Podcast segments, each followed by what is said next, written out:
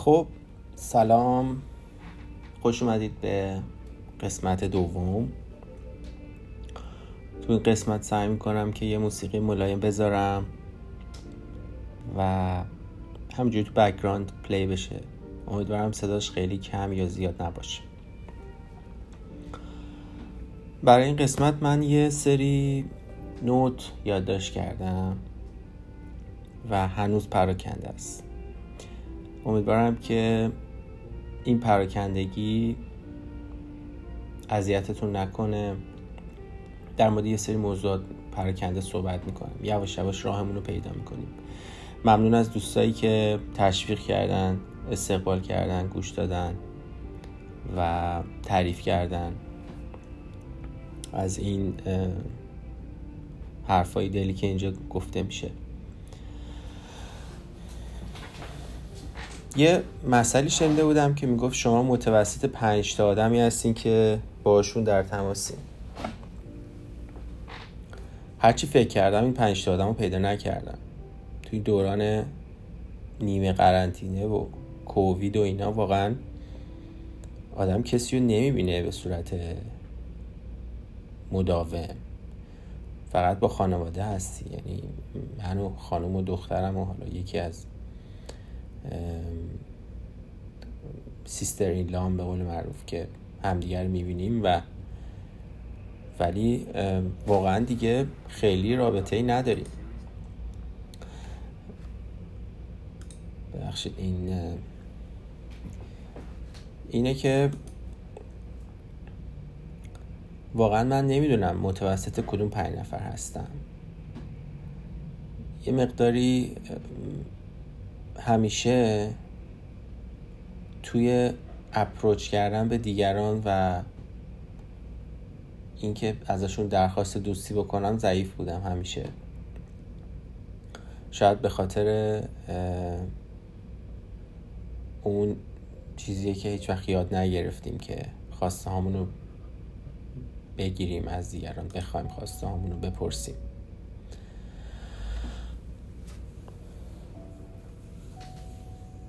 اگه بتونید کارهای دکتر عزیز رو نگاه بکنید رو این زمینه خیلی خوب کار کرده. دکتر عزیز یه پسر مهاجر پاکستانیه که میره آمریکا و یه آدم چند کتاب داره. و یکی از تمریناش اینه که برید تو خیابون و از آدمایی که می‌بینید یه خواسته ای رو بپرسید. یه چیزی رو بخواید. معمولا ما به خاطر ترس از رد شدن و reject شدن هیچی رو از دیگران نمی‌خوایم. من فکر می‌کنم اینجوری بودم ولی هیچ وقت نرفتم به کسی بگم که بیا با هم دوست بشیم. همیشه این direct بوده این قسمت دوم در واقع باز هم یه introduction و یه سری یه سری به صورت فهرستوار موضوعاتی رو که می‌خوام مطرح کنم میگم. امیدوارم که این موضوعات حداقل یکیش برای شما جالب باشه. یه کمی چون یه note note هم, هم پراکنده است صحبت هم, پراکنده میشه ولی اشکال نداره. شاید بعضی خوششون بیاد. این چند وقتیه که کتاب روانشناسی اگزیستانسیال یالومو دارم می‌خونم. یعنی به صورت پادکست دارم گوش میدم. کتابش هم دانلود کردم منتها به خاطر attention deficit ی که دارم کتابو نمی‌تونم بشینم پاش بخونم به صورت بلند مدت. تو این کتاب از چهار تا پایه اساسی زندگی صحبت می‌کنه. چهار تا اصلی که نمیشه انکارش کرد. مثل اصول فیزیک و اصول شیمی و اصول علمی. این چهار تا هستش مرگ تنهایی پوچی و اون یکی دیگهش مرگ.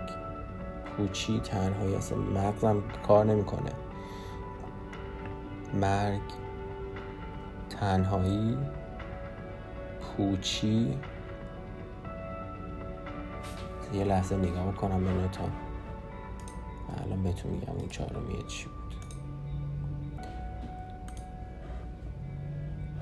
قسمت آزادی و مسئولیت. آزادی و مسئولیت خیلی مهمه که من یادم رفته بود. در واقع بحث اختیار تو زندگی این که ما ما می‌فهمیم که ببینید این چهارتا خیلی مهمه. اینا این چهارتا چیزایی بوده که در طول تاریخ مذاهب و فرهنگ ها اومدن سعی کردن که جواب این چهارتا رو بدن.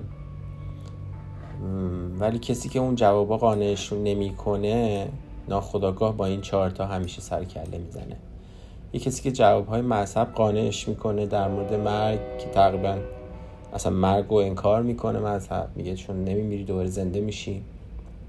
در مورد تنهایی مذهب به شما کامیونیتی میده به شما نماز جماعت میده به شما اخوت میده و اینی که شما هیچ وقت احساس تنهاییتون هم کمتر میشه و یک سری سله رحم و یک سری رسوم جمع شدن ها دور هم مراسم جمعی به شما میده که اون تنهایی رو برطرف می‌کنه.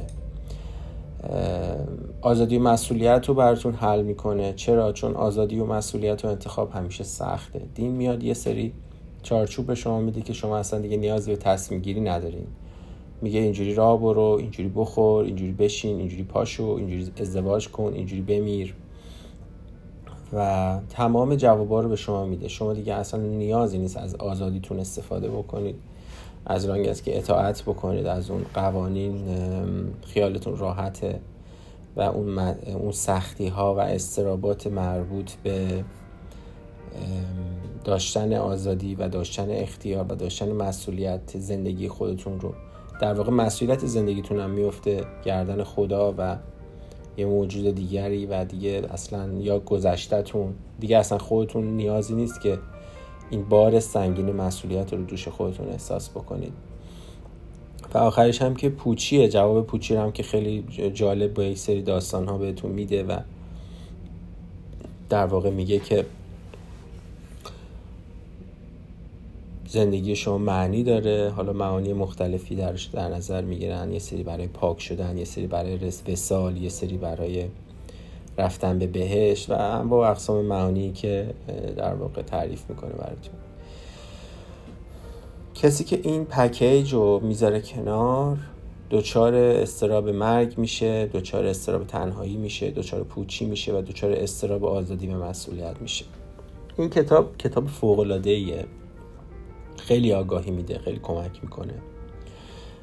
الان به صورت خیلی فهرستوار میگم تا اینکه بعدها اگر فرصت شد در موردش بیشتر صحبت کنم. در مورد اصلا استارت این قضیه چی بود؟ ایدهش از کجا بود؟ اینکه من پادکست مسیو راستی رو دیدم که در واقع ایدهش این بود که در واقع صادقانه و بیپرده حرف می‌زد. اینجا می‌خوام یه نکته رو بگم. مستی و راستی در واقع پادکست مستی و راستی توسط کسی گفته میشه که مدت زیادی از زندگیشو تو آمریکا بزرگ شده. یه چیزی رو که به وضوح آدم می‌بینه اینه که آدمایی که تو ایران بزرگ شدن یعنی از وقتی که متولد میشی تا مثلا پایان دبیرستان و دانشگاه حالا اونقدر شاید تا دانشگاه. و آدمایی که این محدوده رو خارج از ایران طی می‌کنن دو تا شخصیت کاملا متفاوتن. حالا این وسط یه سریا هستن که مثلا چند سالی ایران بودن چند سالی خارج از ایران بودن. اینا ترکیبی هن. من بهشون میگم ترکیبی یا سکن جنریشن اینا آدمایی که مثلا چهار سال تو ایران بودن بعد چهار سال رفتن خارج از ایران درس خوندن یا تا مثلا کلاس ششم پنجم ایران بودن بعد دبیرستان رفتن خارج. اینا شدن ترکیبی. من خودم رو ترکیبی نمی‌دونم چون من تو ایران بزرگ شدم. و این دوتا دسته واقعا یعنی دسته کسایی که تو ایران بزرگ شدن و خارج از ایران بزرگ شدن واقعا تفاوت های ماهوی داره شخصیتشون. تو ایران به خاطر سرکوب شدید اکثر امیال یعنی از همون بچگی مثل ساختار خیلی شدید نظامی هستش حتی خانواده ها و چارچوب های شدید فرهنگی مذهبی عرفی قانونی سیاسی مدرسه و غیره انقدر شدیده که واقعا آدما اصلا جرأت نمی‌کنن پاشونو بزنن بیرون. من خودم از آدمای ربل اون جامعه هستم.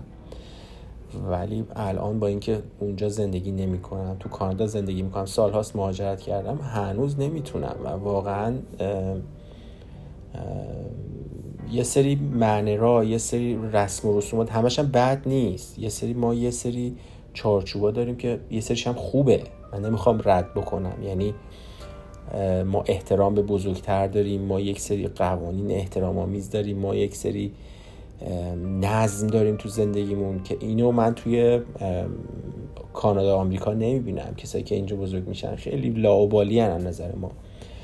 دراگ می‌زنن انواع اقسام کارهای مختلف رو می‌کنن و احترام نمی‌ذارن. به چه چارچوبی مقید نیستن. یک همچی حسی رو برای من هم حتی ایجاد می‌کنن.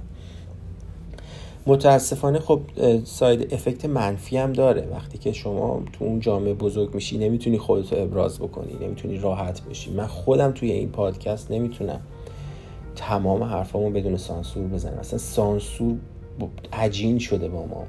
من یادم یه دوستی داشتم که ممکنه این حرفای من بالای 18 سال باشه. اینجا حالا بگم اگر کسی هست بچه کسی هست گوش نده بهتره. من دوستی داشتم که برای اولین بار آدم ربل تری از من بود. برای اولین بار مثلا اومده بود از جغ زدن حرف می‌زنم یا خیلی تعجب می‌کردم که ای این چیزی که هیچ کس در موردش حرف نمی‌زنه. یا در مورد سکس در مورد مسائل جنسی. اصلا همه زبون ها بسته است و من به عنوان کسی که تو ایران بزرگ شدم خیلی برام سخته که بشم مثل کسی که خارج بزرگ شده و راحت حرف می‌زنه. مخصوصا تو فضای عمومی حالا تو فضاهای خصوصی راحت تر میشه ولی تو فضای عمومی و جایی که صدا داره ضبط میشه و من هر کسی میشنوه واقعا کار سختی. و در مورد این دوتا برنامه آموزشی خب من مسلما برای بچه خودم برنامه آموزشی نورت امریکا یا خارج از ایران رو انتخاب می‌کردم. برای اینکه به نظر من کفه ترازوی خوبی های این طرف بیشتره و به خاطر همین بود که من تصمیم گرفتم بچم خارج از ایران بزرگ بشه. برای اینکه شخصیت هایی که خارج از ایران بزرگ میشن شخصیت های آزادتری هستن. منتها اینجام که اومدیم چلنج های خودشو داره. الان به هر حال یه مقداری از دست کنترل ما خارج می‌کنن. برنامه آموزشی بچه یعنی دست شما نیست بچه رو می‌تونه. همونطور که تو ایران تا حدودی از شما خارج می‌کنن اینجا هم خارج می‌کنن. ولی همیشه تو فکرش بودم که یه الان دختر من دو سال و نیمشه همیشه تو این فکر بودم که یه برنامه آموزشی براش بریزم. اون چیزایی که می‌خوام بهش یاد بدم چیاست؟ مسلما اون چیزایی که تو ایران یاد میدن نیست. چیزایی که اینجا یاد میدن رو نمی‌دونم. خودم باید از صفری برنامه بریزم. که موقع اگه فرصت شد در مورد برنامه آموزشی صحبت می‌کنم. اینم شاید برای کسی جالب باشه. یه موضوع دیگه ای که بر من در واقع جزء دقدقه همه اینه که برنامه‌ریزی برای مرگ. برای کسی که اونم باز مذهب خیلی جاها آدم های مذهبی کمک می‌کنه. یه جور برنامه برای مردن هم بهشون میده. ولی ماها که خودمون باید همه چیز بسازیم برای مرگ باید برنامه ریزی کنیم. حالا برای اینکه بعد از مرگمون چه اتفاق میفته کی به کیه چی به چیه اتفاقی که بر من افتاد. یکی از دوستای صمیمیم که تقریبا یک سال پیش این اتفاق افتاد و اصلا انگار نه انگار که یک سال گذشته. این یه آدمی بود فوق العاده پر انرژی فوق العاده اهل رفاقت اهل مرام معرفت اصلا جاش بند نمی‌شد. تو عروسی ها انقدر میرقصید که بدنش کیسه آب می‌شد از عرق. این آدم با یک همچین سطح انرژی بالایی حدودا یک سال پیش در سری حادثه تو ایران فوت کرد. این یکی دو سال آخر عمرش رو تقریبا خیلی نزدیک با ما توی کانادا زندگی می‌کرد و بعد از فوت این دوست من واقعا یه تلنگر بزرگی بود و اینکه چقدر راحت زندگی می‌تونه دست بره و چقدر باید ما در واقع قدر زندگی رو بدونیم. و این ترسا و این تعارفات و این مسائلی که باعث میشه ما زندگی نکنیم و بذاریم کنار. چون که شوخی نداره زندگی مرگ چیز واقعیه. اگر که اونجوری که می‌خوای زندگی نکنی میمیری و همین راحتی تموم میشه و این به آدم جرأت میده به آدم یه مقدار جسارت میده. و اجازه بهت میده که اونجوری که می‌خوای زندگی بکنی حرفایی که می‌خوای بزنی. این حس و این ایده پشت این حرفای من هست تا حدود زیادی. در کنار اینکه اون ترسم هست ولی این حسم هست. در مورد اینکه حالا بعضیا توی کارهایی که شیر می‌کنن سعی می‌کنن یه انرژی او هلو یه انرژی بالایی از خودشون نشون بدن. به نظر من من گرچه خوبه این کار که شما به دیگران انرژی بدی ولی خب من الان تصمیم دارم که همون همون مود واقعی این که معمولا مود آرومیه بیارم توی این کار و مسلما خب آدمای آرومم جذب خواهم کرد. ولی اگر بیام مثلا توی سوشال میدیا و به صورت شروع من مثلا شروع کنم انگیزشی با انرژی با حرارت حرف زدن این این همیشه همه زندگی من نیست. آره من می‌تونم ده دقیقه به صورت انگیزشی بلند حرف بزنم و با سطح انرژی بالا ولی نه اون نیست. من اون نیستم. من یه آدمی هم که آروم حرف می‌زنم. یه آدمی هم که الان روابطم خیلی تو نوشتن توی اندیشیدن پس می‌خوام خودم باشم. می‌خوام توی این در واقع چیزی که با دیگران ارتباطی که با دیگران می‌گیرم حالا از این روش دارم تست می‌کنم می‌خوام خودم باشم. واقعا دیگه خسته شدیم هممون از خودسانسوری از ترس ترس از ابراز خود و این تعارفات و این درویی ها و واقعا دیگه خسته شدیم. میگم ما که ایرانی هستیم حتی وقتی میایم بیرون از ایران اونا هنوز هست نمیشه ورش داشت. و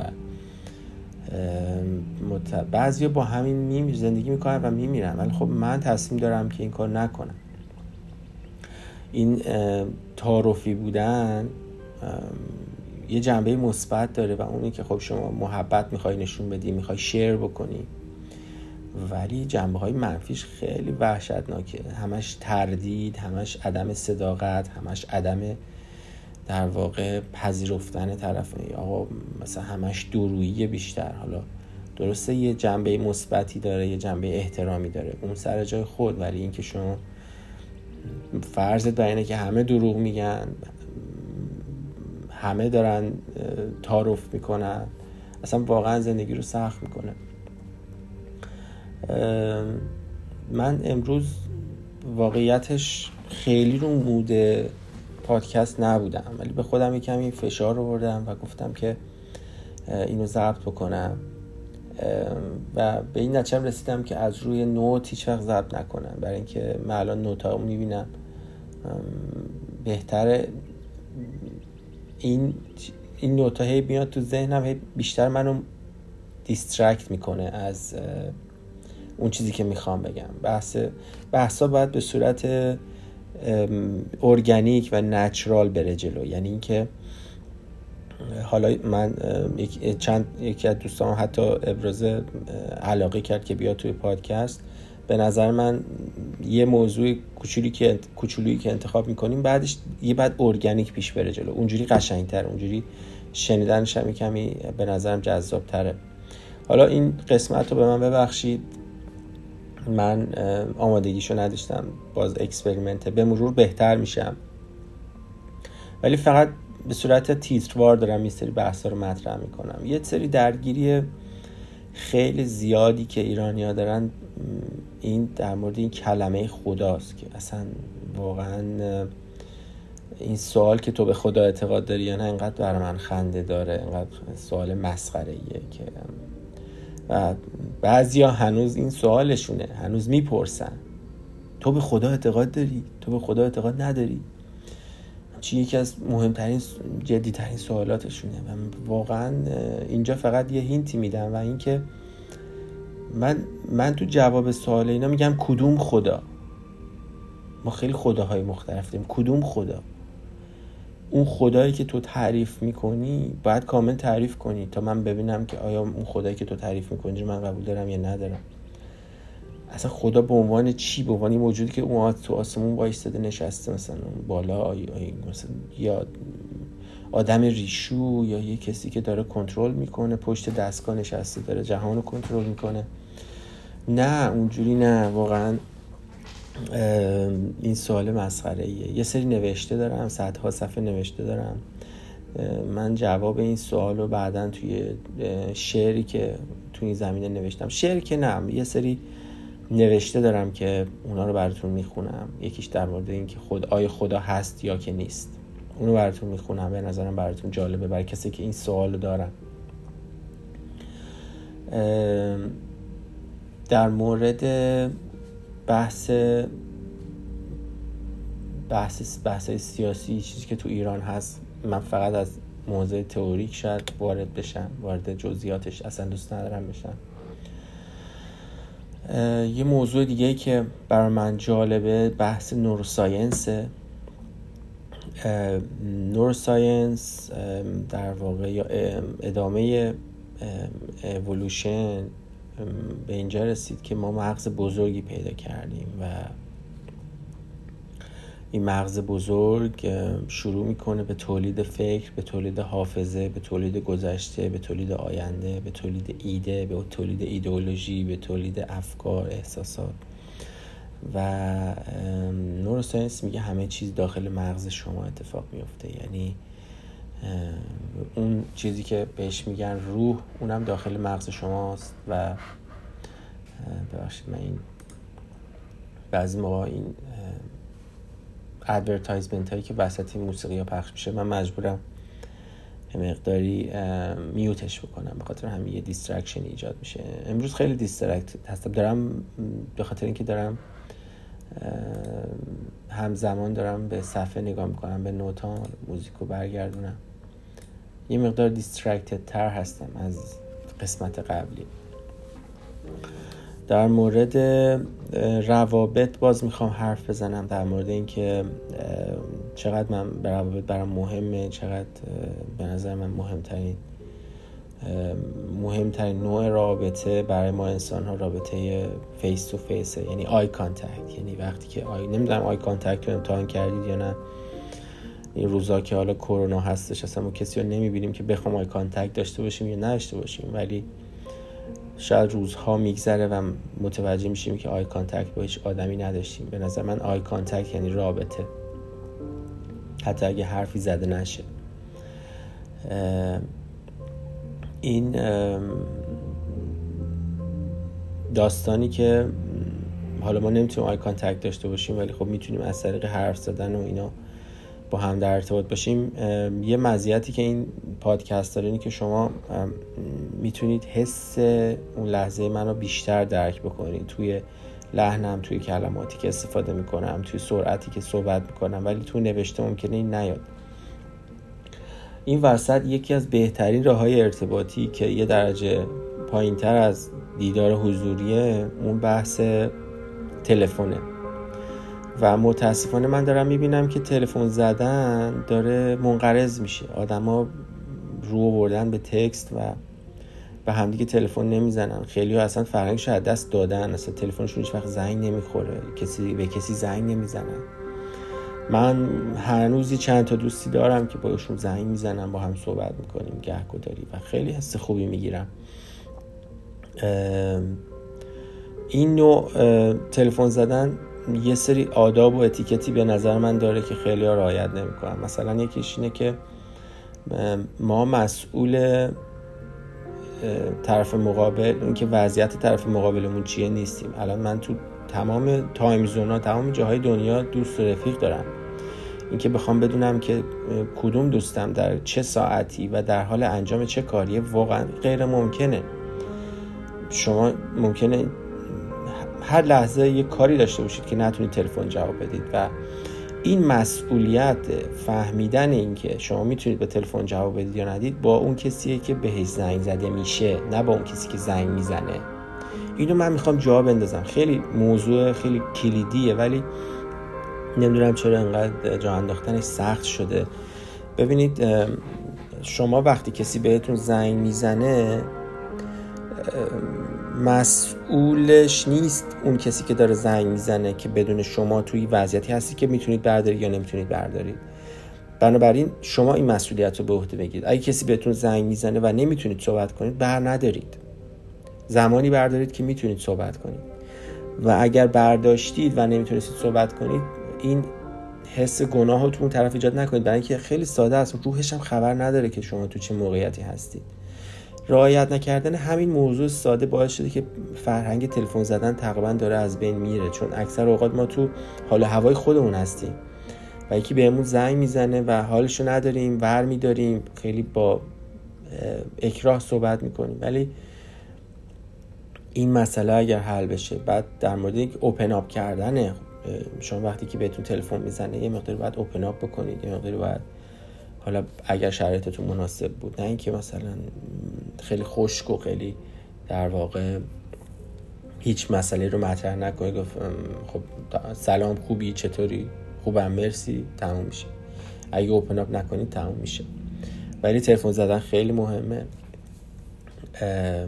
اینو می‌خوام در موردش یه احتمالا یه اپیزود در موردش صحبت می‌کنم. اتیکت تلفن زدن رو چجوری جا بندازیم؟ ارزم به خدمتتون که جدیدن با سم هریس آشنا شدم که یک کتاب داره یه اپ هم داره در مورد مدیتیشن حتما بهتون توصیه می‌کنم. اگر انگلیسی بلدید حتما دانلودش بکنید. سم هریس خیلی آدم جالبیه. خیلی قبولش دارم تو زمینه مدیتیشن و تو زمینه اینکه اصلا مدیتیشن چی هست و app ش هم خیلی کمک کننده است. من چند روزی که شروع کردم. من به خاطر که مدیتیشن نمی‌کردم attention span م خیلی اومده پایین و مثل, مثل بقیه آدم ها بعد هر چند ثانیه هی ذهنم رو distract بکنم. اینکه بشینم focus بکنم 20 دقیقه 10 دقیقه روی موضوعی واقعا سخته. همین پادکست شاید کمک بکنه که این مسئله رو حل بکنم. ولی مدیتیشن راه حل این موضوع که در واقع سم هریس کاملا این مسئله رو توی